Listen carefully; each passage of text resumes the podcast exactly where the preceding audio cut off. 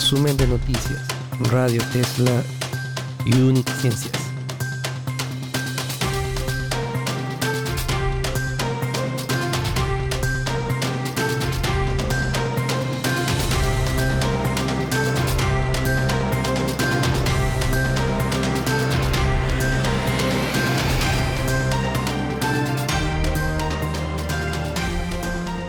Estados Unidos da a China 72 horas para cerrar el consulado en Houston y la acusa de espionaje.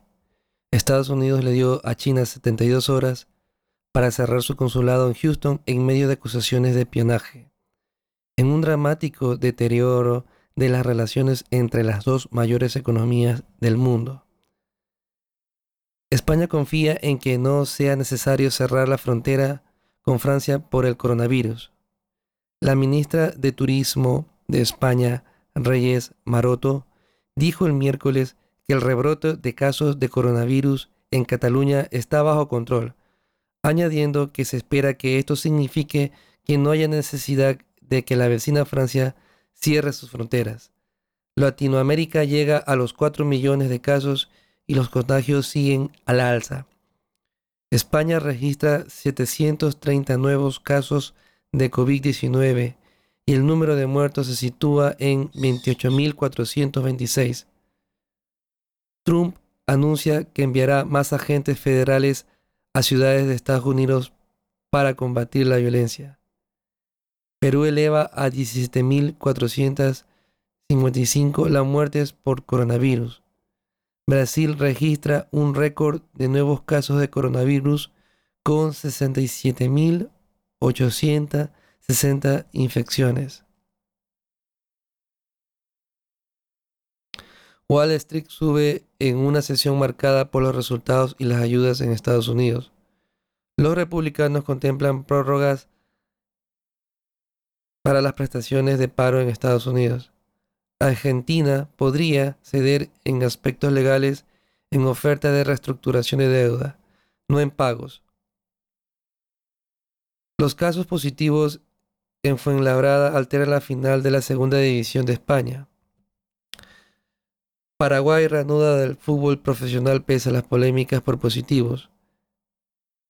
Cancelan el City Open, el torneo que iba a marcar la vuelta del ATP Tour. Kenny West borra un tweet en el que dice que está intentando divorciarse de Kim Kardashian. Kenny West dijo el miércoles a primera hora en Twitter que ha estado tratando de divorciarse de su esposa, Kim Kardashian, en un mensaje que fue borrado minutos después. El jefe indígena brasileño Aritana es hospitalizado con COVID-19 tras un duro viaje.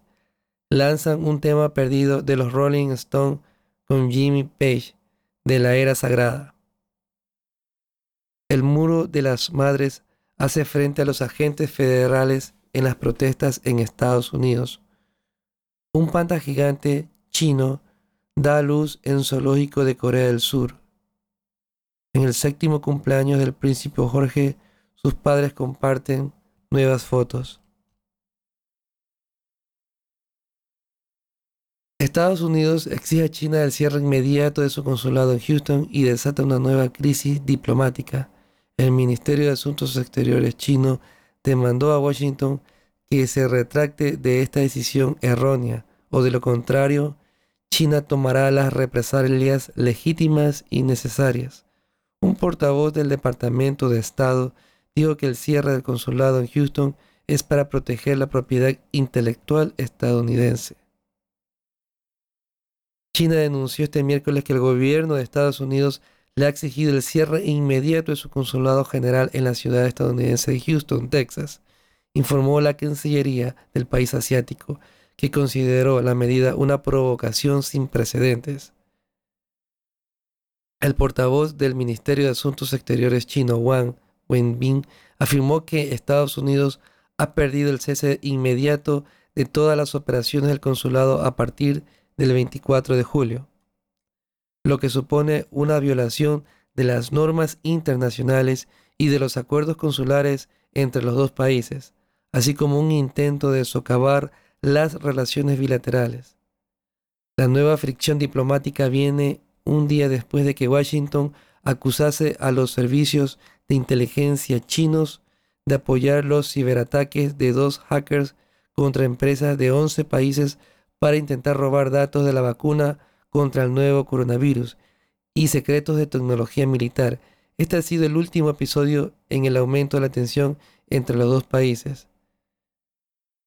Pedimos a Estados Unidos que se retracte de esta decisión errónea, de lo contrario China tomará las represalias legítimas y necesarias, advirtió Wang, quien añadió que el cierre del consulado en un periodo de tiempo tan corto supone un aumento sin precedentes de las acciones de ese país ha llevado a cabo contra China. Estados Unidos pagará a Pfizer 1.950 millones de dólares para que produzca millones de dosis de vacuna COVID-19. El gobierno de Estados Unidos dijo el miércoles que pagará 1.950 millones de dólares a Pfizer y a la firma alemana Biotech para que produzca y suministren al país 100 millones de dosis de su candidata a vacuna contra el COVID-19. El acuerdo permitirá al gobierno adquirir un volumen adicional de 500 millones de dosis, anunciaron el Departamento de Salud y Servicios Humanos y el Departamento de Defensa. Pfizer Inc. entregará las dosis si el producto recibe autorización para uso de emergencia o una licencia de la Administración de Fármacos y Alimentos FDA de Estados Unidos, después de haber demostrado la eficacia y seguridad de su vacuna en los ensayos clínicos exhaustivos de fase 3 se considera crucial encontrar una vacuna para detener la pandemia del coronavirus y los gobiernos de todo el mundo están firmando acuerdos con las farmacéuticas para tener acceso a dosis de sus candidatas.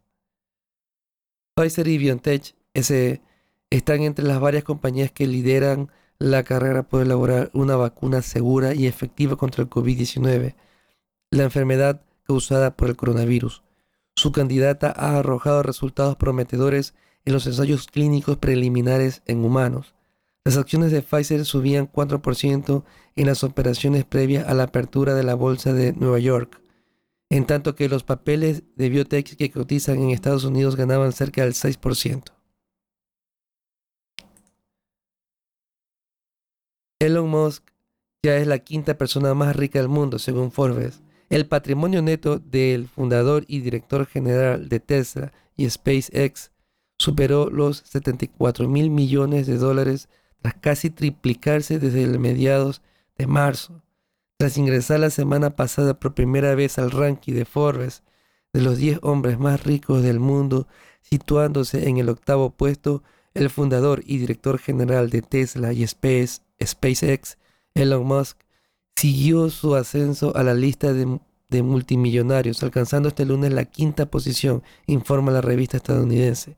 El patrimonio neto de Musk superó los 74 mil millones de dólares, sobrepasando así las fortunas del hombre más rico de la India, Mukesh Ambani, el ex director ejecutivo de Microsoft, Steve Ballmer, y del inversor y filántropo estadounidense Warren Buffett, que ahora se ubica en los puestos 6, 7 y 8 de la lista respectivamente.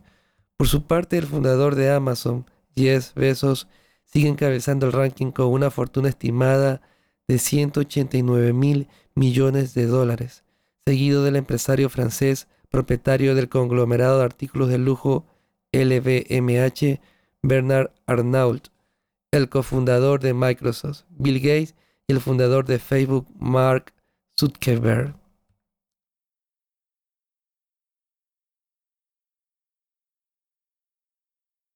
dos vacunas con resultados prometedores contra la COVID-19. Los progresos y avances de dos vacunas, una de investigadores chinos y otra de la Universidad de Oxford, anuncian que ambas son seguras y generan inmunidad, aunque queda trabajo para hacer. Ambos ensayos clínicos acaban de publicar en The Lancet. Vacuna china. Los resultados en fase 2 de los ensayos clínicos de un candidato a vacuna contra la COVID-19 en China demuestran que es segura e induce una respuesta inmune contra el coronavirus, según una investigación publicada en la revista The Lancet. Las pruebas se hicieron en más de 500 personas y son continuación de las primeras que se publicaron en el pasado mayo, también con resultados positivos.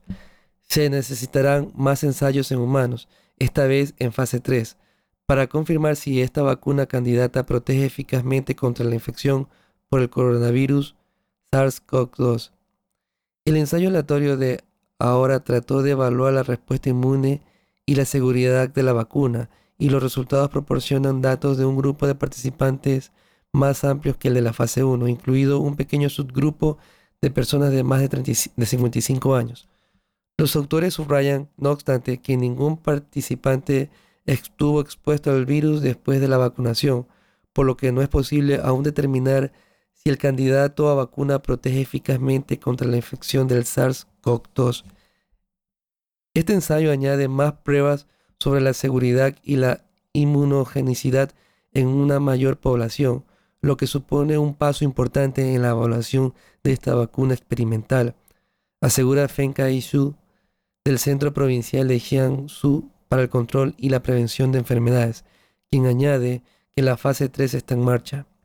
En total, las pruebas de esta vacuna, que usa un virus debilitado del resfriado común, adenovirus tipo 5, AD5, NCOV, para suministrar material genético se hicieron con 508 participantes. De ellos, 253 recibieron una dosis alta de la, de la vacuna, 129 una dosis baja y 126 un placebo. Aproximadamente dos tercios, 309, 61%, tenía edades comprendidas entre 18 y 44 años. Una cuarta parte, 134, es decir, 26%, estaba entre 45 y 54 años. y el 13%, 65, tenía 55 años o más.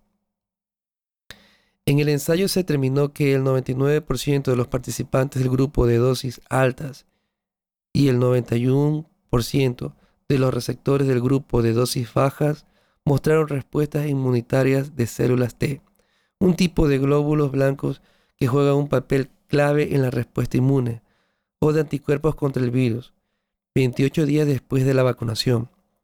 La vacuna indujo una respuesta de anticuerpos neutralizantes en el 59% y el 47% de los participantes y una respuesta de anticuerpos aglutinantes. Pueden unirse al coronavirus pero no necesariamente lo atacan. En el 96% y en el 97% en los grupos de dosis altas y bajas respectivamente. La mayoría de las reacciones adversas fueron leves o moderadas y un 9% de los participantes del grupo de dosis altas tuvieron reacciones adversas graves. La más común grave fue la fiebre. En comparación con la población más joven, los de mayor edad generalmente tuvieron respuestas inmunológicas significativamente más bajas.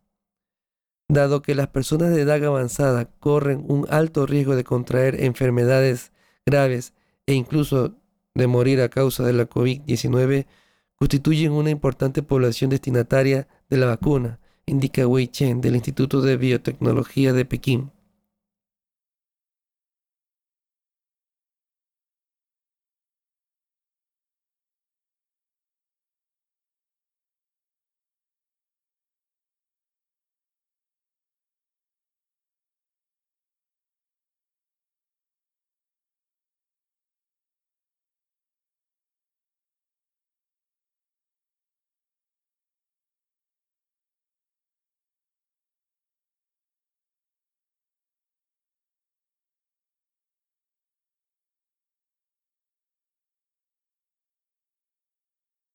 Es posible, añade a un comunicado de Lancet, que se necesite una dosis adicional para inducir una respuesta inmunológica más fuerte en esa población. Para evaluarlo se están realizando más investigaciones. Los autores recuerdan que este ensayo clínico se llevó a cabo en Wuhan, China, y otros países pueden tener diferentes tasas de inmunidad que deben considerarse. Además, el ensayo solo dio seguimiento durante 28 días, por lo que este trabajo no dispone de datos sobre la duración de la inmunidad inducida por la vacuna. Vacuna de Oxford. La otra vacuna que progresa correctamente contra el coronavirus es la que desarrolla la Universidad Británica de Oxford. Parece segura y entrena el sistema inmunológico, según revelan los hallazgos de las primeras fases del estudio. Durante los ensayos clínicos realizados por expertos del prestigioso centro académico, 1077 voluntarios mostraron que una inyección les llevaba a producir anticuerpos y células blancas de la sangre, que pueden combatir el, virus. Estos descubrimientos, difundidos también en The Lancet, se consideran muy prometedores. Si bien todavía es necesario llevar a cabo ensayos a mayor escala a fin de determinar si los anticuerpos son suficientes para ofrecer protección a largo plazo contra la enfermedad, la vacuna denominada CHAT OX1-NCOV-19, que está siendo desarrollada a una velocidad sin precedentes, está hecha a base de un virus genéticamente fabricado que ocasiona el resfriado común en chimpancés. Los científicos lo han modificado en gran manera de forma que no pueda ocasionar infecciones en personas y para que se asemeje más al coronavirus. Lo han hecho transfiriendo las instrucciones genéticas para la llamada proteína del pico del coronavirus, la herramienta clave que éste emplea para invadir las células de humanos a la vacuna que están desarrollando. De esta manera, esta vacuna se parece al coronavirus y el sistema inmune puede aprender la manera de luchar contra él. Pese a la relevancia de estos primeros descubrimientos, los expertos han alertado de que el estudio no lleva operativo el tiempo suficiente como para comprender si ofrece inmunidad a largo plazo. En cuanto a los efectos secundarios, los científicos determinaron que existen si bien no se consideran peligrosos. En sus ensayos detectaron que un 70% de las personas que participaron en el estudio desarrollaron fiebre o dolor de cabeza, aunque esos síntomas pudieron ser tratados con paracetamol. Todavía hay mucho trabajo por hacer antes de que podamos confirmar si nuestra vacuna ayudará a controlar la pandemia de la COVID-19, pero estos resultados preliminares son prometedores resaltó Sarah Hilbert de la Universidad de Oxford. Gran parte de la atención en el desarrollo de los antídotos al coronavirus hasta la fecha han versado en los anticuerpos, que son solo una parte del sistema de defensa inmunológico. Las vacunas que se consideran efectivas inducen a la vez tanto los anticuerpos como la respuesta de las células T, un tipo de células blancas de la sangre que ayudan a coordinar el sistema inmunológico y pueden detectar qué células han sido infectadas y destruirlas. Trump cambia el tono y reconoce que la pandemia de coronavirus puede empeorar antes de que mejore. Donald Trump admitió este martes que la pandemia en Estados Unidos puede ir a peor antes de que mejore, en una intervención desde la Casa Blanca en la que empleó un tono moderado. Pese a que el mandatario estadounidense no usó una mascarilla durante la conferencia de prensa, le hizo un llamado a todos sus compatriotas a que se cubran la cara, apuntando que el uso de mascarilla muestra patriotismo y puede tener un efecto positivo. En intervenciones anteriores, el presidente de Estados Unidos ha menospreciado el uso de mascarillas y las ha calificado de, antihigiénicas. Pero según varios reportes, sus consejeros lo han presionado para que adopte un enfoque más moderado y correcto a medida que aumentan los casos de COVID-19 en el país norteamericano. Las conferencias diarias de la Casa Blanca sobre el avance del coronavirus dejaron de organizarse en abril, luego de que el presidente Trump sugiriera que el virus podría tratarse con inyecciones de desinfectante.